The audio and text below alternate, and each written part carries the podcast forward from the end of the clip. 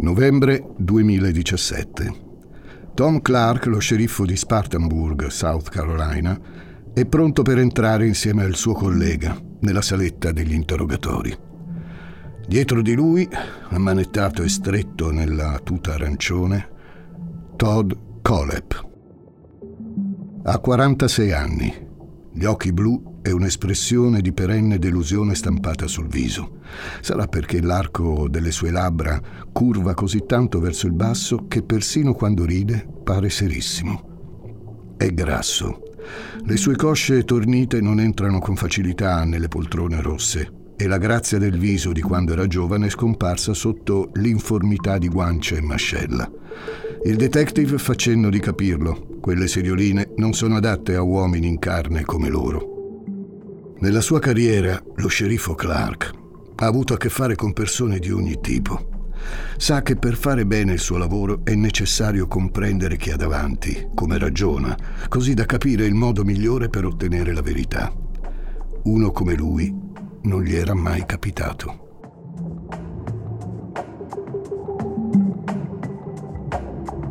Todd Colep si mostra collaborativo in cambio della sua confessione, chiede di poter chiamare sua madre e versare dei soldi sul conto del figlio della compagna.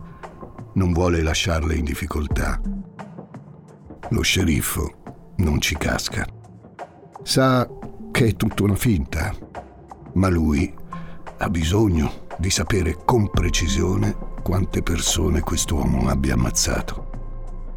E perché ciò avvenga, c'è una sola strada Todd Colep cerca l'ammirazione, un riconoscimento per i suoi gesti. L'avrà. Sono Francesco Migliaccio.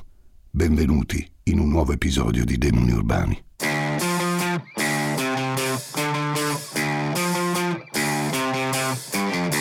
Gli ascoltabili presenta Demoni Urbani, il lato oscuro delle città.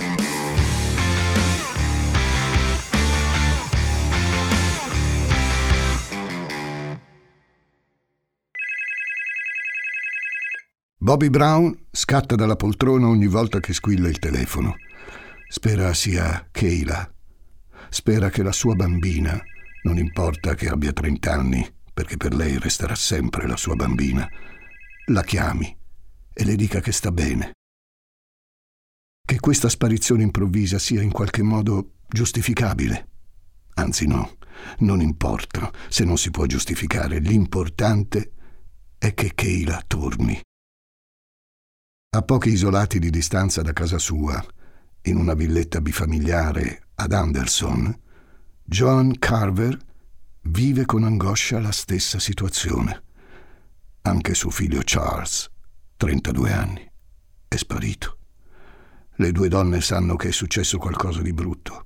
Kayla e Charles, fidanzati e conviventi, hanno lasciato solo il cagnolino prima di andarsene una cosa del genere è impossibile. Dopo giorni di silenzio tombale, in cui gli smartphone dei ragazzi risultavano spenti, il profilo Facebook di Charles si attiva. 6 settembre 2016. Un'illustrazione di Joker e Harley Quinn, pronti a baciarsi. Poi l'annuncio. Io e Kayla aspettiamo un bambino. Siamo pronti per comprare una casa insieme. 24 settembre 2016. Mi chiedo, se dicessi ciao, quante persone mi saluterebbero? Proviamo. Ciao! Pochi minuti dopo. A volte, la sera tardi, scavo una fossa in giardino per vedere se i miei vicini si mettono a spiarmi. 2 ottobre 2016. Quale fiocchetto supporta la cura per le persone che non sanno tenere il naso fuori dagli affari degli altri? Sotto i post i commenti degli amici si moltiplicano. Tutti chiedono dov'è Kayla? E Charles? Perché mi chiedete tutti della mia ragazza? La risposta gli arriva meno di un minuto dopo, da un amico della coppia. Perché la polizia ti sta cercando, coglione. Eppure Charles non pubblicava mai niente su Facebook. John e Bobby sanno che non è lui a scrivere e che da qualche parte c'è qualcuno che si sta fingendo lui. Chi scrive dal profilo di Charles è un impulsivo, scrive senza cura, commette errori grammaticali, risponde dopo pochi secondi. Qualcuno chiede, chi sei? Perché ti stai fingendo Charles? Ma il commento sparisce, sommerso dalla stessa domanda. Dov'è Keila?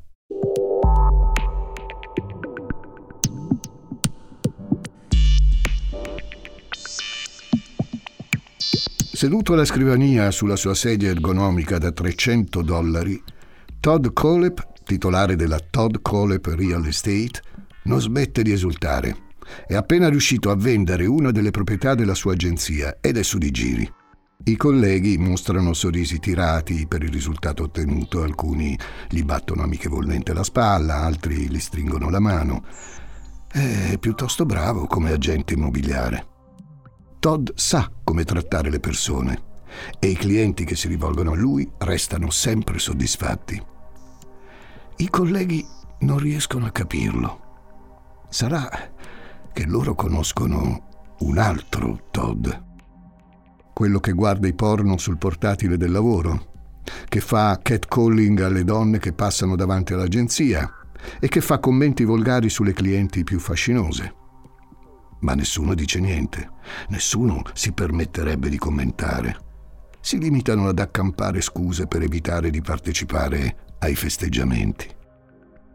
Ogni volta che conclude una vendita, Todd va a mangiare alla Waffle House.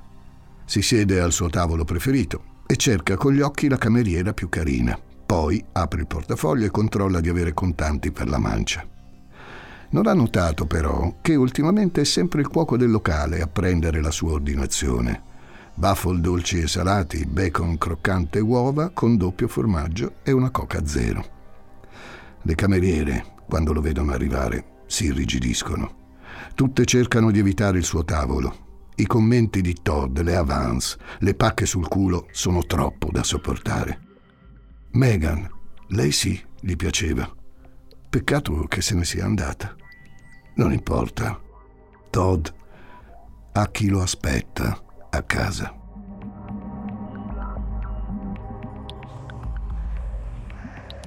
Vive a Spartanburg, in South Carolina. Una città di 40.000 anime, famosa per essere la principale sede americana della BMW. Ha un'atmosfera suburbana e vicina alle grandi città. Colombia, la capitale, dista poco più di un'ora ma allo stesso tempo indipendente. Le famiglie di questa zona posseggono le case in cui vivono, portano i figli in scuole prestigiose e si godono uno stile di vita piuttosto agiato. E a Spartanburg è facile aprirsi un'attività. Col lavoro di agente immobiliare Todd Colip si è comprato un villone da poco meno di 140.000 dollari al 213 di Winson Way, nella contea di Moore e anche un terreno di 95 acri a Woodruff, lungo Wofford Road, del valore di 305.000 dollari. Il terreno è solo una quindicina di chilometri a sud da casa sua, vicino alla statale, ma completamente isolato e immerso nel bosco. È molto fiero di sé. E se ce l'ha fatta Todd, che a 30 anni ha passato metà della sua vita in prigione, ce la possono fare tutti.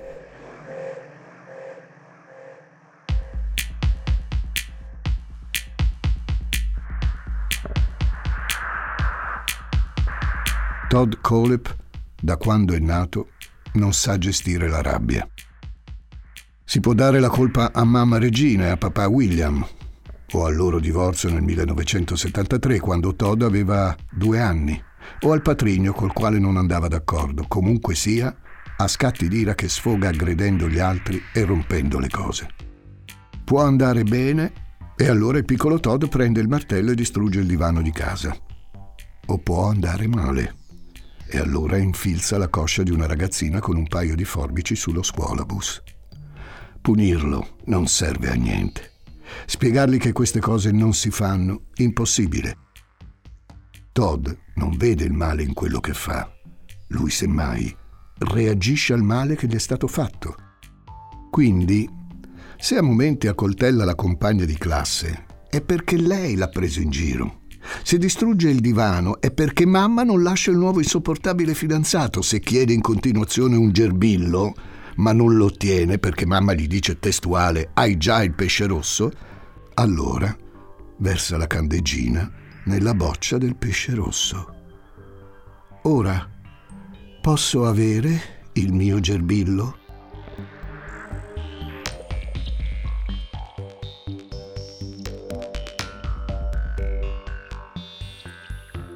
Mamma l'ha giustificato fin quando ha potuto. È stata ore al telefono a sentire gli altri genitori lagnarsi perché suo figlio è un bullo.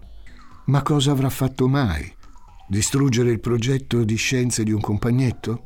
Due sgambetti e una spinta? Ma perché? La risposta che gli ha dato il figlio, ovvero che hanno iniziato loro, le basta. Ma è solo un bambino, il suo bambino. Quanti danni può fare a otto anni? Finché neanche mamma riesce a tenerlo. Todd sta crescendo e fa paura. Prima poteva chiudere la chiave nella sua stanza, pazienza se distruggeva tutti i mobili, ma adesso, che ha 14 anni, è meglio evitare. Così, per Regina, il trasferimento del figlio in Arizona dal padre biologico sembra una buona idea anzi, una liberazione. In Arizona Todd assorbe le passioni del padre, le armi e le donne. William passa gran parte del tempo a lucidare la sua collezione di pistole e fucili e a spiegare al figlio le differenze fra le diverse armi. Todd soppesa il suo primo revolver e lo maneggia con cura. È più pesante di quello che credeva. William, padre dei buoni propositi, dice che gli insegnerà a usarla un giorno. Todd però non ha pazienza. Il 25 novembre 1986 Todd Colep, 15 anni, esce di casa con un revolver calibro 22 nascosto nella felpa. C'è una ragazza che gli piace. Todd raggiunge la ragazza quattordicenne e le punta la pistola alla tempia. Le ordina di fare silenzio e di allontanarsi con lui. La porta verso casa sua. Dopo averla legata e averle tappato la bocca, Todd si avventa su di lei. La ragazza terrorizzata piange mentre Todd si dà da fare per toglierle le mutande e vincere la sua resistenza. Quando ha finito di violentarla, la accompagna a casa Prima che possa aprire la porta dell'ingresso, Todd le sussurra all'orecchio le sue minacce. Se lo racconti a qualcuno, ucciderò i tuoi fratelli. La ragazza fa cenno di no con la testa ed entra in casa. Chiude la porta a chiave, infila la catenella e aspetta, spiandolo dalla finestra, che Todd sparisca dalla sua vista. Dopodiché chiama la polizia.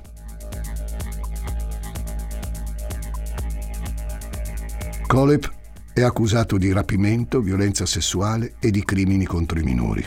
Durante il procedimento, però, l'accusa di violenza sessuale decade e resta quella di rapimento. Gli danno 15 anni e inseriscono il suo nome nella lista dei criminali sessuali.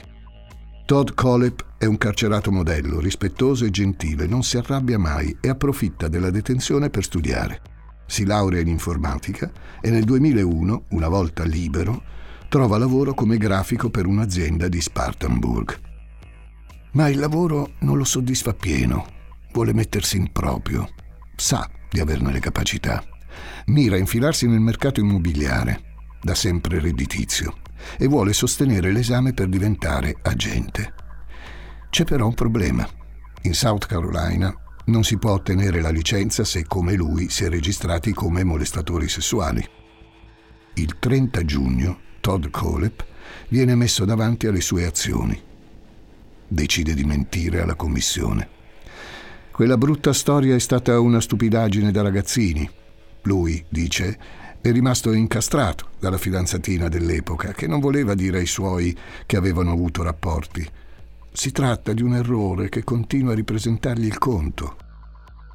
La commissione gli crede e finalmente gli concede la licenza. Ciao, sono intelligenza artificiale. Per gli amici AI. Cecilia Zagarrigo mi ha invitato a confrontarmi con Elisa Nicoli, Andrea Grieco, Marco Dixi e tanti altri famosi divulgatori. Gli ruberò il lavoro? Scopritelo ascoltando Intelligenza Reale. Settembre 2016. Alla Todd Colep Real Estate i dipendenti stanno prendendo un caffè nella sala comune. È mattina presto. Todd, che di solito arriva più tardi, li vede confabulare. Che succede? chiede al gruppo. Stanno parlando dei due ragazzi scomparsi, Kayla e Charles. Chissà cosa è successo a quei poveracci. Todd minimizza. Cosa vuoi che sia successo a due ventenni? Si sono rotti le palle di stare vicino ai genitori e sono scappati. I colleghi, come sempre, non ribattono alle parole del capo. E allora Todd si sposta su Facebook e scrive un post. Leggo i giornali. Un tizio è scomparso, un altro tizio è scomparso, una ragazza è sparita. Ah no, aspetta, il primo tizio era in spiaggia con gli amici, l'altro era insieme alla fidanzata in libertà vigilata. Nell'eventualità che io sparisca, gentilmente non venite a recuperarmi. Arrivano i soliti pollici alzati e anche qualche emoticon che ride. Ma è poca roba. Todd crede di avere scritto un post divertente e non ricevendo la giusta attenzione, si rifugia nel luogo virtuale in cui i suoi interventi sono da sempre più apprezzati e ricevono tantissimi like e commenti. Amazon. Ama lo shopping online. È così bello ricevere a casa tutto quello che ti serve e anche quello che non ti serve. E poi scartare i pacchetti di Amazon è come rivivere ogni giorno la magia del Natale. Accede al suo profilo, va sui miei ordini, clicca sui prodotti acquistati e rilegge le recensioni che ha scritto. Se le recita in testa, enfatizzandone i punti più divertenti e ogni volta le trova più argute della volta prima e se ne compiace. 15 maggio 2014. Taser ricaricabile VTS 979. 5 stelle. Sto cercando di trovare una scusa per fulminare uno dei miei colleghi pigri. Diventerà il nuovo tool motivazionale dell'ufficio. 13 settembre 2014. Quante cose aveva recensito quel giorno. Lucchetto Hidden Shackle, grande, 5 stelle. Funziona benissimo. E se le persone ti parlano dietro, puoi infilarlo in una calza e picchiarle. Loro non apprezzeranno l'acciaio come lo apprezzerai tu. Spedizione eccellente. Pala piccola pieghevole, 5 stelle. Da tenere in macchina nel caso doveste seppellire cadaveri e avete dimenticato a casa la pala grande. Potevano metterci un nano in abbinato. Sarebbe stata una cosa carina. Pugnale Pentagon SOG. 4 stelle. Non ho ancora pugnalato nessuno, finora, ma mantengo vivo il sogno e quando lo farò utilizzerò una cosa del genere. Lucchetti Master rotondi. 5 stelle. Ottimo prodotto. Ne ho 5 che tengono sigillato il mio container. Non riusciranno a tenere fermi i tizi che ci ho rinchiuso, ma sicuramente li rallenteranno finché non saranno troppo vecchi per uscire. 16 novembre 2015. Taser nero Vipertech. 5 stelle. Questo strumento è più nero della mia anima. E il prezzo è corretto. Todd conta i like. Controlla se sono aumentati rispetto all'ultima volta che ha guardato. E legge i commenti. Ce n'è uno nuovo. Un utente sconosciuto gli scrive. Sei solo un troll. Non hai mai fatto del male a nessuno. La tentazione di rispondere è altissima. Vallo a dire a Kayla Brown, al suo fidanzato e a tutti gli altri. Sta per inviare il messaggio, poi si ferma, cancella il testo e si allontana dal PC.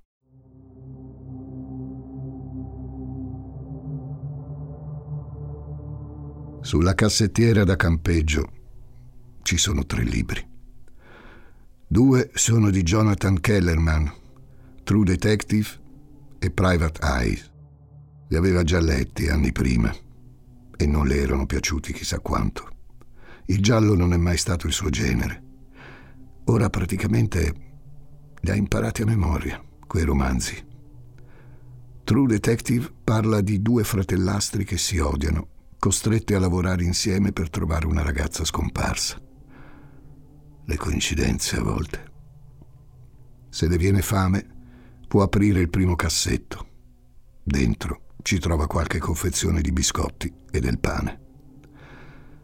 È seduta in fondo alla stanza, su un materasso senza lenzuola, sul quale sono accatastate coperte di pile, felpe, calzini. Accanto al materasso un secchio, carta igienica e qualche bottiglia d'acqua.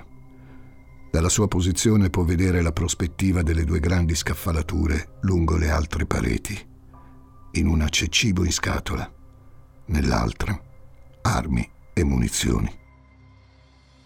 Negli ultimi mesi, Keila ha cercato in ogni modo di raggiungere quello scaffale. Desidera con tutta se stessa di prendere una pistola e svuotare il caricatore in faccia a quell'uomo. Sogna di vederlo soffrire mentre muore senza perdersi uno spasmo della sua agonia. Ma più di tutto, sogna che la polizia, l'FBI, l'esercito, qualcuno al mondo venga a recuperarla. Kayla Brown è legata in un angolo del container. Le catene al collo e alla caviglia le permettono a malapena di sedersi sul materasso e di raggiungere le poche cose che quell'uomo le ha lasciato intorno. Quelle catene sono impossibili da scardinare. Ha provato a tirare con tutta la sua forza, ma non si sono spostate di un millimetro. Prende in mano il volume, svogliata. Tra poco lui arriverà e dovrà cominciare la pantomima.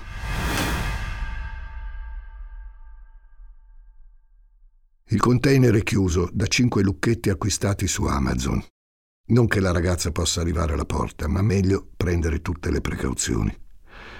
Todd è arrivato nella sua proprietà da poco. È ancora nervoso per quel commento sul suo profilo Amazon.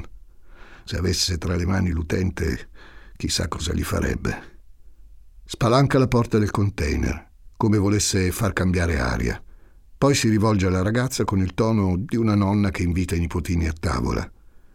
Keila, dove sei? Questo rito lo diverte molto. Keila, scomoda sul materasso, si mette composta e lo saluta educatamente. Ti sono mancato? Moltissimo, fa lei. L'uomo le toglie il collare e la catena per portarla fuori. Keila si alza, sgranchisce le gambe, guarda per terra. Todd le cinge la vita e comincia a baciarla. Poi infila la mano grassa sotto la felpa per arrivare al seno. La ragazza istintivamente si ritrae. Todd non insiste. Non ti va, Keila? Non c'è problema. Poi continua. Io non credo nella violenza sessuale. È una cosa squallida. Però devi capire che se non ci stai, io di te non saprò che farne e dovrò farti fare compagnia a Charles e a tutti gli altri. Vuoi fare compagnia a Charles? Keila, terrorizzata, sbianca. Risponde di no. Dopodiché si abbassa i pantaloni.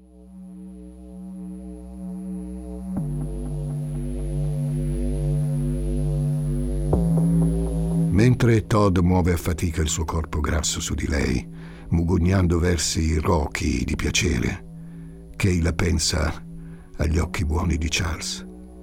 Pensa alla vita che avrebbero potuto avere insieme, prima di quel maledetto 31 agosto quando Todd Colep li ha invitati nella sua proprietà, promettendo un lavoro per entrambi. Pensa ai tre colpi di pistola nel petto di Charles e alla minaccia che se non avesse obbedito, Keila avrebbe fatto la stessa fine.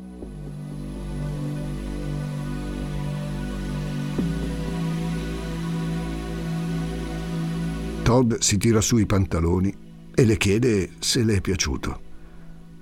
La ragazza, a occhi bassi, annuisce. Andrà sempre meglio, dice Todd. È serio mentre le spiega che presto le arriverà la sindrome di Stoccolma e allora sarà felice di aiutarlo. Todd e Kayla diventeranno una coppia assassina, come Paul Bernardo e Carla Omolka. Appena sarà pronta, potrà restare libera nella sua proprietà e il container sarà solo un brutto ricordo. In due mesi Kayla ha capito come comportarsi con Todd. Ha capito che la sua unica possibilità di sopravvivere è compiacerlo, farlo sentire importante e intelligente. Deve sopravvivere. Lo deve a Charles. Todd con lei non fa altro che parlare. Le ha raccontato tutto. Della compagna, che non sospetta niente della sua passione, anzi cultura delle armi, maturata negli anni di lavoro segreto, oggi per l'FBI, domani per altre forze speciali, del branco di idioti che lavorano con lui in agenzia, di quella volta che ha comprato una moto e i proprietari del negozio volevano fregarlo, della fine che ha fatto l'ultima coppia che ha rapito.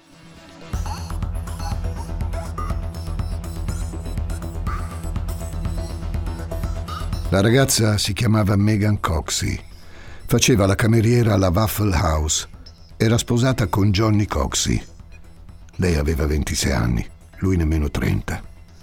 Todd si era reso conto subito che la ragazza non stava bene, magrissima, profonde occhiaie nere, mani tremanti, ma accettava volentieri le mance abbondanti di Todd e quando lui le toccava il culo, gli sorrideva ammiccante. È stato fin troppo facile avvicinarla. Già madre di un bambino in affidamento ai servizi sociali, era ancora tossicodipendente. Dei soldi in più le avrebbero fatto comodo, così Todd ha offerto a lei e al marito Johnny un lavoro. Ma Todd non avrebbe permesso che quel bambino tornasse da una madre tossica. I due avevano raggiunto la proprietà di Colep a fine 2015. Johnny l'ha ucciso subito. Megan, troppo ribelle, troppo rumorosa, troppo viva, ha resistito fino alla vigilia di Natale. Quando si crede di aver fatto qualcosa di importante, è così difficile tenerselo per sé. Se nessuno lo sa, è come non aver mai fatto nulla. Todd lo sa che giocare col profilo Facebook di Charles non è una cosa intelligente, ma non può farne a meno. Scrive i suoi post sgrammaticati commentando senza riflettere, conscio ma indifferente al fatto che potrebbe essere beccato. Qualcuno su Facebook ha creato una pagina per intracciare Kayla e Charles. Ci sono fotografie, i luoghi degli ultimi avvistamenti, i messaggi degli amici che sperano in un lieto fine. Todd, col profilo di Charles, mette like e condivide. E fa lo stesso col suo profilo personale. È troppo furbo, pensa. Non lo prenderanno mai. E invece l'hanno preso.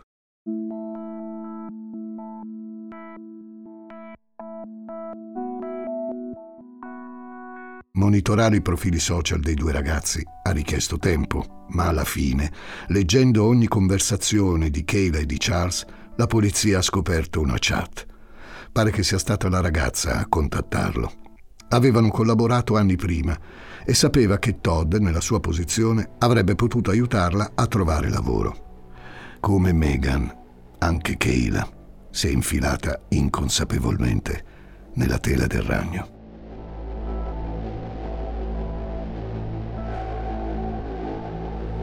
La polizia ha deciso di dividersi.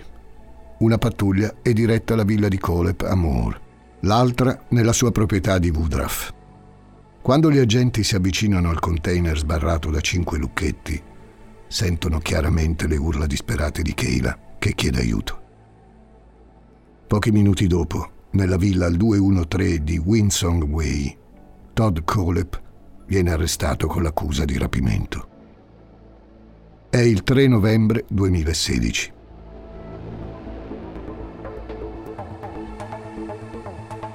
Keila, incredula, resta immobile all'arrivo degli agenti.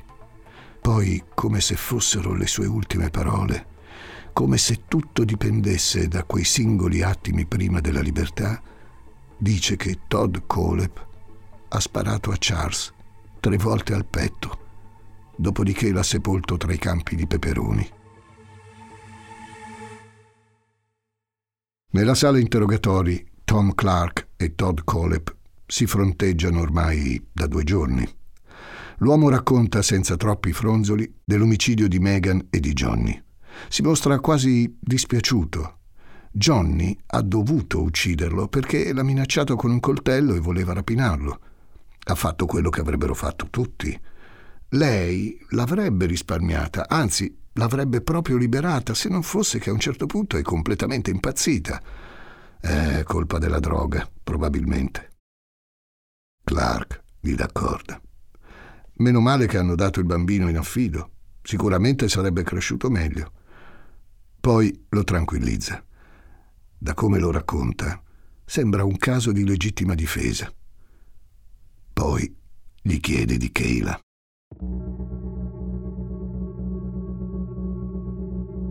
Su Keila, beh, Todd non si risparmia. Confida al detective che non l'ha mai stuprata e il detective Clark conferma che Keila ha dato la stessa versione. Todd si sbilancia. Hai presente quel collare che aveva addosso quando l'avete trovata? Non gliel'ho messo io. L'ha voluto lei. Mi diceva di voler essere la mia gattina. Non ti sembra folle? E Clark ancora commenta.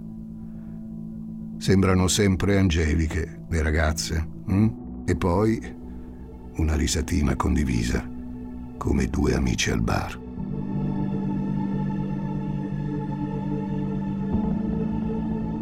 Ordinano un cheeseburger nel frattempo, non uno qualunque.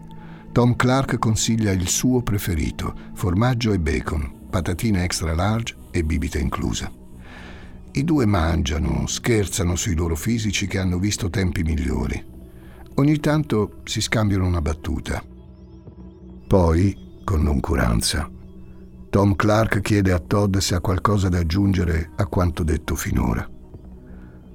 Todd si pulisce la bocca sporca di salsa, fa un colpo di tosse e beve un sorso di cola.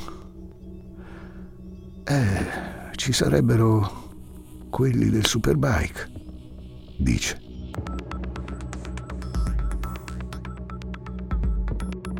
Gli sono sempre piaciute le moto. E ora, con il suo stipendio da grafico e la possibilità di rateizzare i pagamenti, si è deciso a comprarne una. Todd Colep ha 32 anni. È un bellissimo ragazzo, alto, castano, occhi blu. Il tipo che su una motocicletta farebbe girare qualsiasi ragazza. Per questo, il 16 aprile 2003, si dirige al Superbike Motorsport di Chesney, vicinissimo a casa sua. 9.000 dollari per una Suzuki GSX R750, bianca e blu. L'eccitazione però dura solo pochi giorni. Quella moto è troppo grossa e Todd non sa guidarla. Ecco, in cuor suo un po' se la prende con suo padre e sua madre, che non le hanno nemmeno mai insegnato ad andare in bicicletta. Forse dovrebbe cominciare con un modello più leggero e maneggevole. Al negozio però gli dicono che non può cambiarla. A Todd l'atteggiamento saccente del tizio che l'ha servito non è piaciuto per nulla. Tempo pochi giorni e qualcuno gliela ruba. Di male in peggio. Qualche mese dopo, Todd frequenta il Greenville Technical College. Vuoi per arrivare prima in università, vuoi perché circondato da ragazzi più giovani di lui, gli sale la voglia di farsi una motocicletta e ritorna al superbike. Alla vista del ragazzo, il proprietario e uno dei dipendenti schignazzano. L'hanno riconosciuto. Gli fanno una battuta sul furto della moto. L'hanno saputo e comunque non è che sapesse guidarla. Gli sconsigliano di comprarne un'altra. Parlano contro il loro interesse, eh? ma è meglio per tutti che si prenda una bicicletta. Todd esce dal locale. È molto, molto arrabbiato.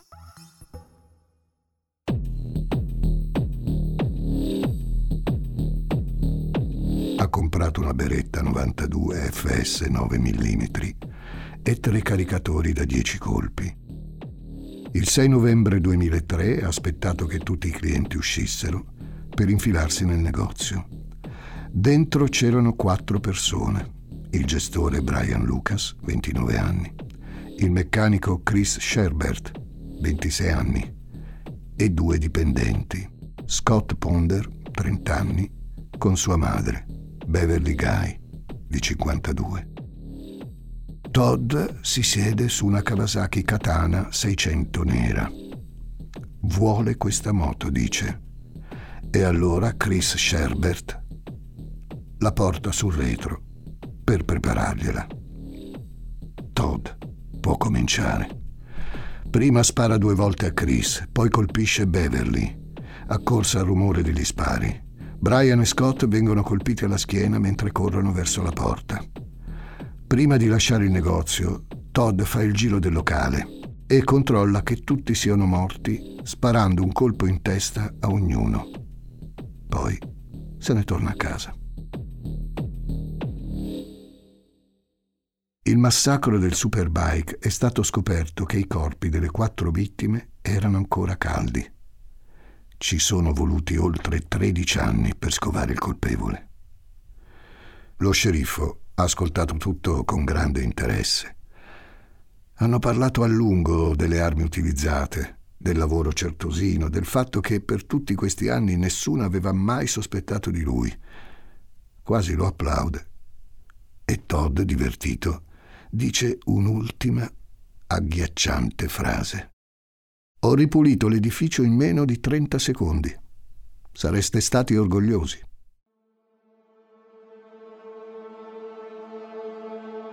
Cari amici e cari amiche, Amori tossici, lo spettacolo teatrale tratto da demoni urbani raddoppia. Alla data di Milano del 18 maggio ne aggiungiamo un'altra. Roma, Teatro Brancaccio, 22 maggio. Acquista i biglietti su Ticket One. Vi aspetto nella capitale. Il vostro Francesco Migliaccio.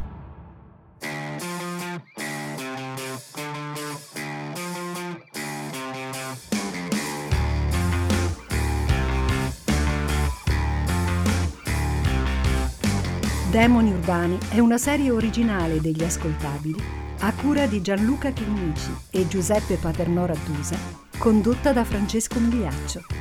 Questa puntata è stata scritta da Martina Marasco, editing e sound design di Francesco Campeotto e Alessandro Levrini, prodotto da Giacomo Zito e Ilaria Villani in esclusiva per Spotify.